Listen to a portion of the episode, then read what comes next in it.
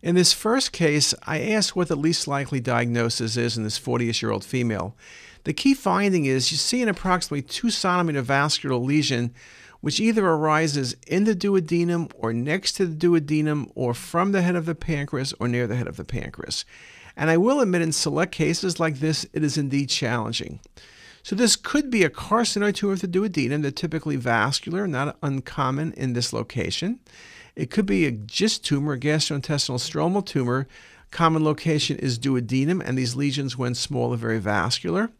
And perhaps this is a neuroendocrine tumor coming off the pancreas, or even a, with a gastrinoma, a nodal mass in the space between pancreas and duodenum. The one thing you would also consider for vascular lesion might be metastatic renal cell carcinoma, but of course, then you would have had to have a nephrectomy. Remember, renal cell metastasis to bowel or almost anywhere or to pancreas typically occurs eight to fifteen years after the patient's had a nephrectomy. These patients' kidneys look live and well, and that's the least likely diagnosis. By the way, this ended up being a GIST tumor, just a wonderful and most interesting case.